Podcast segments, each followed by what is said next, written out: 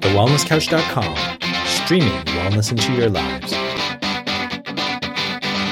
If you've ever wanted to meet the person behind the person, to hear the story behind the story, or just want to learn what makes successful people tick, how they navigate through the tough times, and how you can apply what they do to help in your journey, then stick around and join Global Change CEO turned mentor, Stu Hayes, as he asks questions just like these to our amazing guests each week on Careers Unplugged.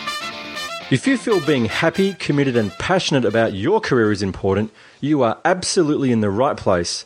My name is Stu Hayes, and this week on Careers Unplugged, we have an amazing guest talking about one of my favourite sports, which is running, as well as some fabulous topics including career transition, career change, getting around good people, a whole bunch of things. And in fact, it's going to be following our recent theme on this show of exploring the journey or the career journey of professional athletes. Indeed, our guest today is an Olympian, a triple Australian champion middle distance runner, and an Australian record holder, who, not surprisingly, has extended his passion for sport through study in exercise science, governance, and leadership, and has worked with Hawthorn and Essendon AFL clubs as well as Athletics Australia. Phew, I need to have a breath. Jeff Riseley, it is my great pleasure to welcome you to Careers Unplugged. Hey, Stuart, thanks for having me.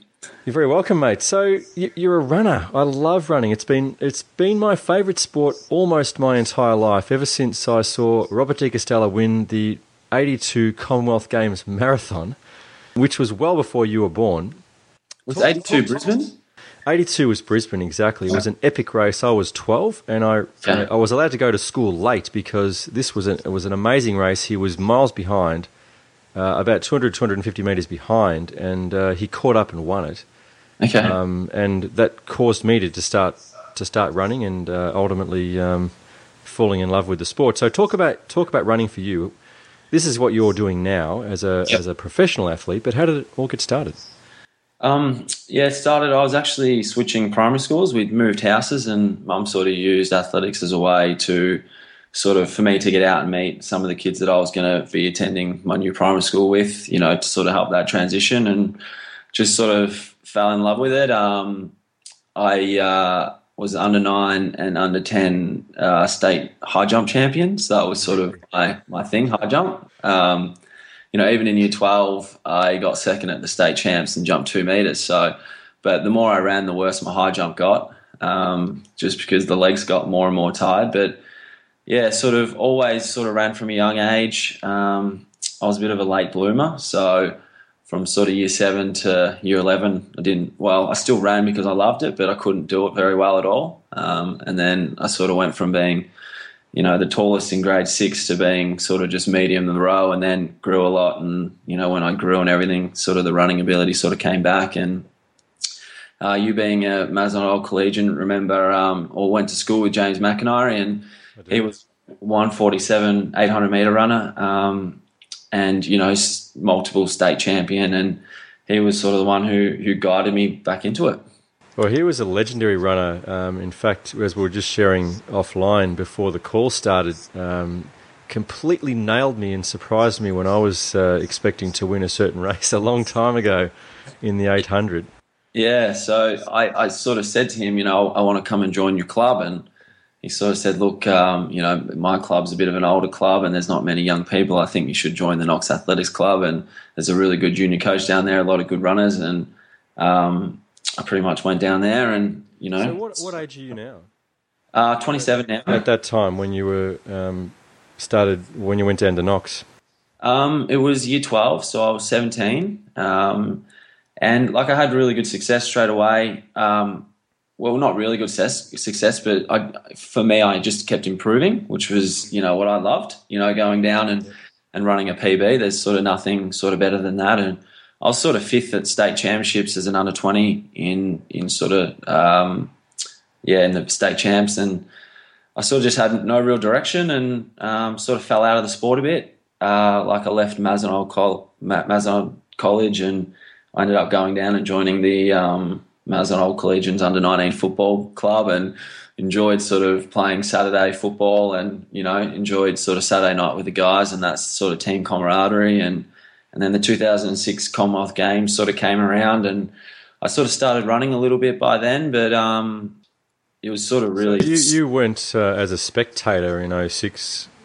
Yeah, yeah, that's this. Yeah, this is the phenomenal thing. So I went as a spectator in 06. Yeah, and then um, so I didn't even have the qualifying time to attend the Commonwealth Games trials. That's sort of the level where I was at. Um, and then qualifying time to, to buy a ticket.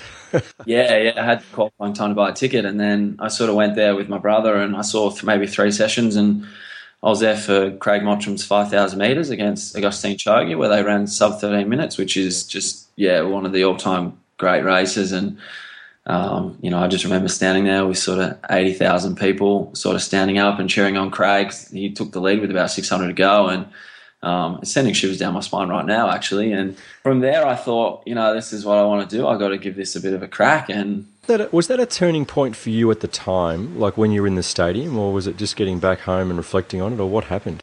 Yeah, it was just a turning point there. I, you know, I actually ran the cross the, the track season, and and um, I ran 150, and I actually did a race in Box Hill, and I beat two two of the uh, a Kiwi and a English representative who were doing the uh, 1500 over 800. Um, and at the time, I wasn't doing much training, and um, yeah, it was sort of just that moment, and I pretty much went away from there and I gave the footy away, obviously, and, and worked hard through the cross country season, which is sort of you know an important time of year for for, for distance runners. You know, you you do the cross country season, you get really fit, and that sort of carries you through the track season. And you know, I did all that, and then I ended up making the World Championships in 2007. So I had a pretty um, incredible transition from sort of watching to then being a part of it within a year. What was it like when you when you walked into the stadium at the world titles?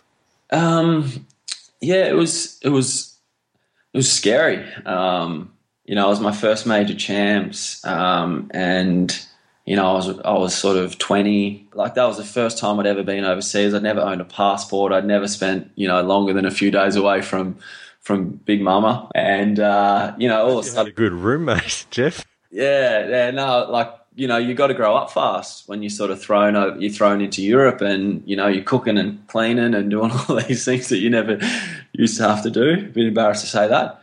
Um, yeah, and then all of a sudden, yeah, you're competing against you know the best guys in the world who are you know they're 27 and 28 or whatever. You know they're older and they're just hard and fit. And yeah, I uh, obviously didn't. I, like I, I, ran 147, which was good. Um, but it's sort of just been such a, a, big year that I was sort of on, on my way down in terms of performance and for the listeners just can we just paint the picture there in terms of the times the winner of the Olympic Games and I know, I know the Olympic Games are not always a fast race but what's the yeah. winner normally get for an 800 well, the the winner that year actually ran 147 in Osaka for the 07 World Champs. It was it was a really slow tactical race. Um, you know, but but generally the guys who are making finals are sort of 143, 144 guys. Um, so I was I was a little bit off, but it was, you know, I, I got selected. Um, they have A standards and B standards, um, and I, I had the B standard, and they sort of selected me based on you know being 20 and coming from nowhere, and and obviously showing a lot of ability, and it was more of a learning thing for me um, than about you know going there and and you know having success. So here's a question then. You know, you've come not from um, a decade of being of competing at a state level, uh, aside from high high jump, of course. Yeah. Um, at Little Athletics, but is there? Uh, are you lacking because of that when you get to that age? You know, do you not because you haven't got five or ten years of hardness in you? Yeah. Um, or is that actually an an advantage because you haven't got ten years of stress in your legs either? Yeah, I, I, think it's yeah, I think it's an advantage for me. You know, not sort of like the biggest thing was, for me was I, I didn't know anything about training, um, and I, I, had a great coach, and um, he was still probably learning a lot himself. And you know, I, it wasn't until I was sort of surrounded by you know more of the top runners that I started to learn what was required, and learned that I was nowhere near that, and sort of you know, from 06 when I left the stadium, it was just a really big learning year. Like, I went from running maybe 25 to 40 kilometers a week to sort of running 80 kilometers a week. And, you know, now I've had years where I've run 160. So I still sort of was still learning and, and, and progressing. And um, yeah, it was just a just a big learning curve. And you know, I sort of made my first Olympic team, I guess, in a bit of a different sort of way. And I went there, and I, I actually um, I got I got sick in um, in Hong Kong in the in the training camp, um, and I flew into Beijing with a raincoat on and freezing cold, and even though it was thirty degrees, and mm. I kind of got quarantined, and I tried to get myself back, and like I was feeling better, but and then I, I, my first heat ended up being they ran the Olympic record in my heat. Um, yeah. Rashid Ramzi, who later got um, rubbed out for drugs because he won. He won. He had to give away his gold medal. You know, they set off at a frantic pace, and I'd just been sick. And I, I, after two laps, I was dropped. And I remember running through the stadium and having 80,000 people watching and thinking how many people are home, home watching. And I can't do anything about this. I can't physically get myself into the race. Like I'm, I'm coughing as I'm going around, and I ran one. Uh, I ran three fifty four, um, and I distinctly remember swing because there's there's timing clocks on every hundred. Yeah. And I distinctly remember turning into the home straight, seeing three thirty two nine, and I still hadn't come into the straight yet. So they'd finished, and I still had hundred meters to run. And I remember getting off the track and just thinking, you know, I just I nearly cried. Um, and and to put this into perspective, I've run 351 for a mile, and I just ran 354 for 1500, um, and that was that was really tough for me. My first Olympics, 21 years old. Um, what did you learn from that? Um, well, well, I sort of sort of crucified myself for the next few days, and you know, I was thinking, you know, because like I wasn't making much money out of it, and I was thinking maybe I'll go and get a job and I pretty much grew up from 19 to 21 with my mates, like going out on a Saturday night, but I was super disciplined and I'd drive and I'd never drink. Like I never really, I kind of missed my childhood a bit because I was just so dedicated to what I wanted to do. And just all these sort of things in my mind sort of was like, you know, maybe I won't do this. And yeah, I didn't run for like a month or more. And I sort of got home and, and it sunk in that, you know, like I'm good at this and I really want to I want to make something of it. I came out and I ran. I just I didn't lose a race in Australia, and I think I beat the Olympic champ that year. And um, five, three fifty one mile, and I sort of actually really sort of changed the landscape of running in Australia. Not to big head myself, but when I first started running in 07, a lot of a lot of the times were you know the, the barriers for for distance runners in Australia and the standard was sort of 340 for 1500 and 147 for for 800 and we're sort of stuck in that in that sort of time frame. And, and people sort of set themselves those sort of goals that that's what you need to do. And and they were the they were the standards required to make the Commonwealth Games. So I think it sort of stemmed a little bit from that. Like people wanted to just do the sort of not the bare minimum, but you know, it's a tough sport, and I sort of came through and I sort of just smashed through that. And the more times you get, when you get knocked down real hard, you really sort of explore yourself and you just question everything. And well, there's that old saying, isn't there? You know, what doesn't kill you makes you stronger. Yeah, yeah, and you know, and, and one thing I pride myself on personally is you know that resilience and that character to be able to bounce back. Well, just reflecting as you talk, though, um, Jeff, we had a guy, Steven Bradbury, on the on the show. Um, yep. Uh, last year, gold medalist, Olympic Games. He talked about you know what what an extraordinary run of hardships that he'd had. Um, yeah. You know, losing liters of blood on the rink, all sorts of stuff. Yeah. Um, and then, of course, famously came out and won the gold medal that no one was expecting. Yeah. When everyone fell over. Yeah. Um, but actually, the fact that he was still standing um, was because of his resilience over years and years and years. And yeah. And what what actually happened? What he shared was that uh, just before the gold medal um, skate, that was the time that he reflected on just how damn satisfied, and that was the purple moment. And that's one thing I think as an athlete, and I think a lot of athletes, um, and especially when you're sort of young and you can see the goal there. You want to get there as fast as you can, mm. and you, you, you sort of you don't stop to enjoy the journey. Um, and, and as an athlete, you don't have that. There's a lot more lows than highs, and you sort of never really have a chance to sit down and say, well, you know, I had a great race, I won, you know, like, you know, life's great. Whereas for a long time, my mindset was, yeah, well, that's good. I've got to be better. Um, and I've got to get out for my 90 minute run tomorrow. I've got to fly back to London. You know, I've got to get back you know, on the, the train and I've got to move on to the next thing. And I never really stopped to enjoy it. And um, yeah, 2000, happening now. No, so 2012 was obviously a big big change for me, and I actually left my manager, my coach, and I changed everything because I just had to get away and I had to change. I had to try something new.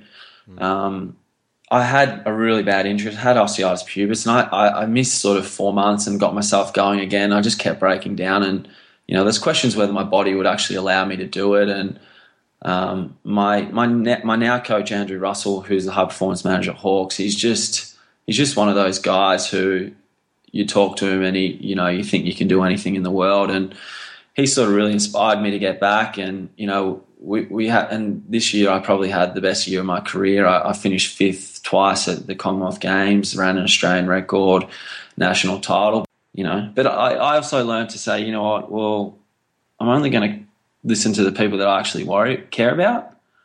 Um, you know, actually, um, one of my things that I that, that was actually pretty important for for Com Games was I made a decision to delete social media for the two weeks because I didn't want to read anything about myself, or I didn't want to people like I didn't want to get tagged in tweets where you know, people were whatever, like judging my performance, and I didn't want to be caught up in it. I just wanted to be in the village and just be committed to my goal and just enjoying it. I didn't want to be drawn into crap, into bullshit. Um, yeah, it worked, worked, worked really well. Benefit from a business coach or mentor who's the real deal, or from a training program customized to fix real problems or help you and your team hit actual KPIs and performance targets? Stuart Hayes stepped away from his career as a global change CEO and committed to mentoring, coaching, and training a new generation of leaders, as well as anyone seeking positive impact through their business or career. Visit stuarthayesleadership.com now. Book a free one hour strategy session with Stuart and learn how you can get the skills, training, and knowledge normally limited to selected staff within Tier 1 multinational organizations. Programs are available for every need and budget. Let's have a change of direction. Uh, I mean, I could talk about running for a long time, yeah. um, but you're a professional athlete. It's not the highest paid sporting pursuit in the world, um, being a track and field. Certainly not. No. Um, how's life? I mean, how, you know, how long can you sustain being a runner? I'm, I'm actually one of the fortunate ones in, in athletics. Um, I've been sort of sponsored by Nike for the last seven years, and and you know, so you're, you're an individual athlete. You've been doing that for a long time. You've you've gone out there and done uh, some prac hours at Hawthorn yeah. Football Club in the AFL, where you've got a chance to see a well-oiled machine that's a t- in a team sport. Yeah. What have you learned from that? Yeah, well, it's one thing I envy being an individual athlete, just having that support structure and sort of that leadership there. And, you know, whereas a lot of, for me, I have to take on a lot of those responsibilities in my sort of everyday life. But, um, yeah, it was amazing. Like, you know, because my, my athletics coach is a high performance manager there, and I've been using their facilities since I was pretty much 19, 20. Um, so I know a lot of the guys, and they, I pretty much just got free access just to see sort of how they work. And, and one thing I really took away from it was it's not about the best five or 10 players, it's, it's about the players from 40 to 46 on the list. And it's just sort of, there's a really good camaraderie and there's a, you know, there's a lot of guys that show really great leadership qualities. And, you know, I remember watching a tackling drill and Gibson took one of the young boys, Sicily, aside and, and sort of really taught him how to tackle properly. Um, and it's sort of that sort of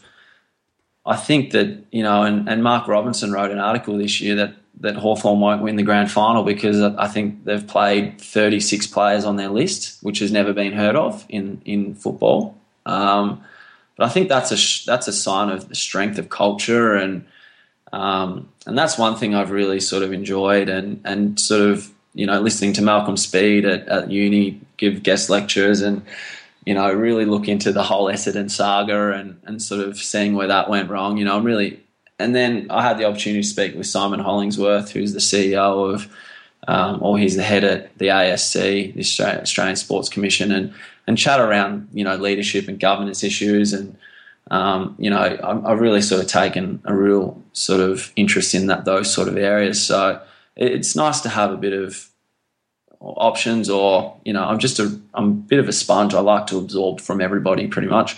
Well, we're certainly uh, enjoying absorbing from you. We're running out of time, uh, Jeff. Uh, what would be the golden nugget that you would um, of, of advice that you give to someone who was perhaps younger on in their journey as a you know maybe a teenager or thinking about moving into track and field or becoming a professional athlete?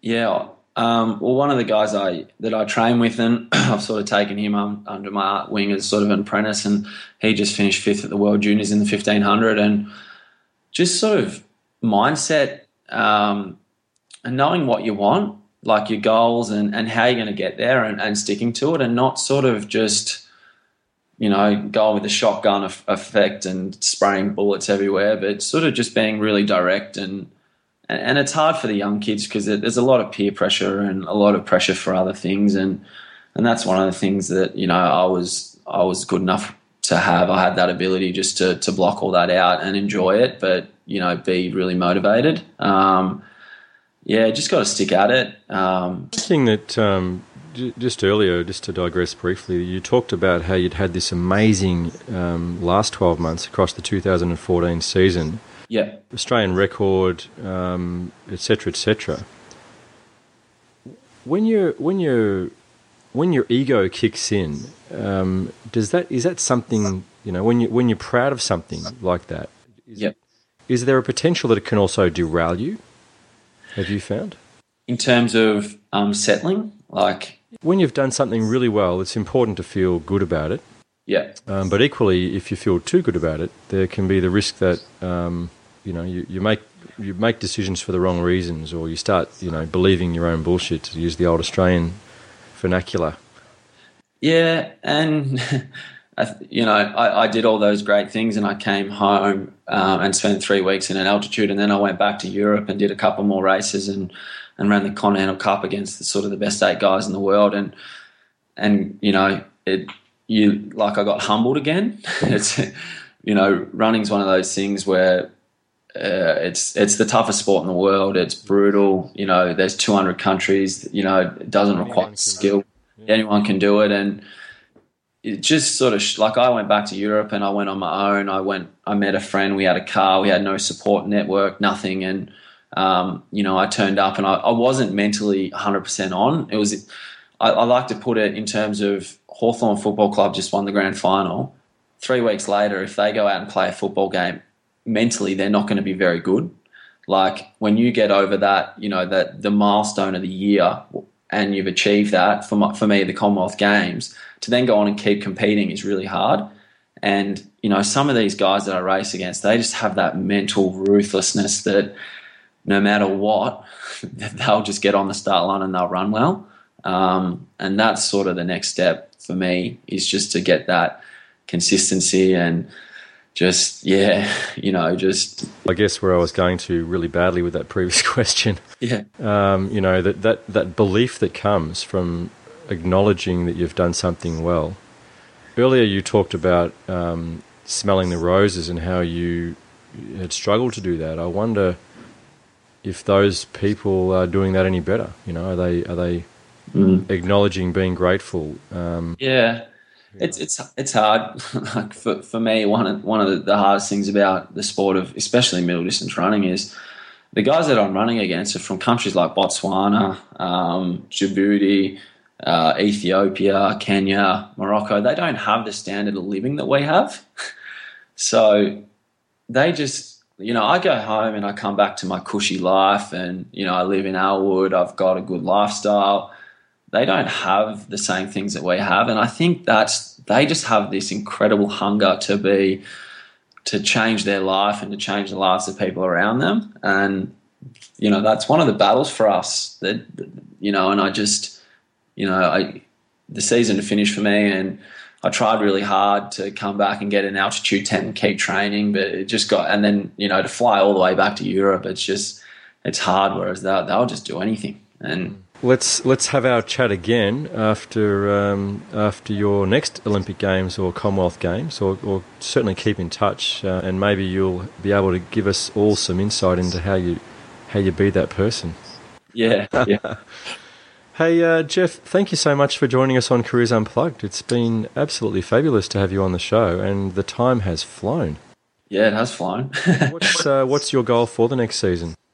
um, yeah, I'm, meeting with my coach tomorrow. And I'm starting to plan that out. That's the part I like. You know, I, I guess that's my exercise science background. I love the planning and the training part of it. But um, yeah, another national title during the domestic season, um, and then head over and you know we have the world champs in Beijing in the the Olympic Stadium um, in 2015, and yeah, I'd really like to be able to go from being a semi finalist all the way back in 09 um, to being a finalist this year and and just being better than what I was last year. You know, just in in different as- aspects, more consistency in training, and um, you know, just keep enjoying it. And you know, hopefully, I can take a few of these young guys that I sort of mentor and help out, and hopefully, I can bring them over to Europe again and teach them a bit more, and you know, just enjoy what I'm doing.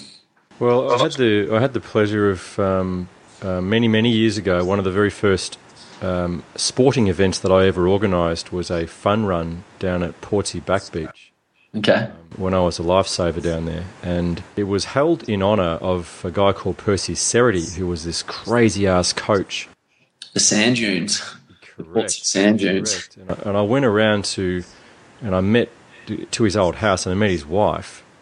Uh, Yeah. Because it would have been his hundredth birthday had he still been alive, and um, and all these famous people were extended an invitation through his wife, and they came from all over the world. You know, there was Herb Elliott, there was uh, boxers, there was snooker players from all these countries that came down to Portsea Back Beach to be there. The, ch- the news were there, um, and just hearing the camaraderie, the I saw the the little shack that they used to sleep in.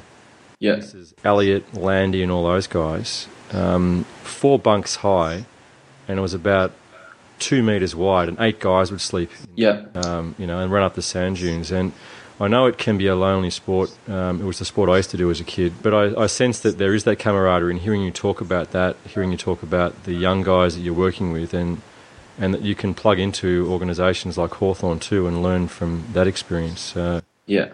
uh, we have our fingers crossed that your next um, next three years across Olympic Games, Commonwealth Games uh, will be absolutely spectacularly satisfying for you, Jeff. So all the best. Yeah, me too. Yeah, thanks for having me. You're very welcome. And to all of you at home, in the car, or wherever you are, make sure you make a point of joining us at careersunplugged.com. Check out the special video that Jeff has provided that we'll upload onto the site of one of his favourite races from earlier on in his career. There's a bunch of tips, suggestions, and all types of resources from many of our guests. This has been Careers Unplugged with Stu Hayes. This has been a production of TheWellnessCouch.com. Check us out on Facebook and join in the conversation on Facebook.com forward slash The Wellness Couch. Subscribe to each show on iTunes and check us out on Twitter. The Wellness Couch, streaming wellness into your lives. Whilst the Wellness Couch presenter endeavor to provide accurate and helpful information to their listeners, these podcasts cannot take into account individual circumstances and are not intended to be a substitute for health and medical advice from a qualified health professional. You should always seek the advice of a qualified health professional before acting on any of the information provided by any of the Wellness Couch podcasts.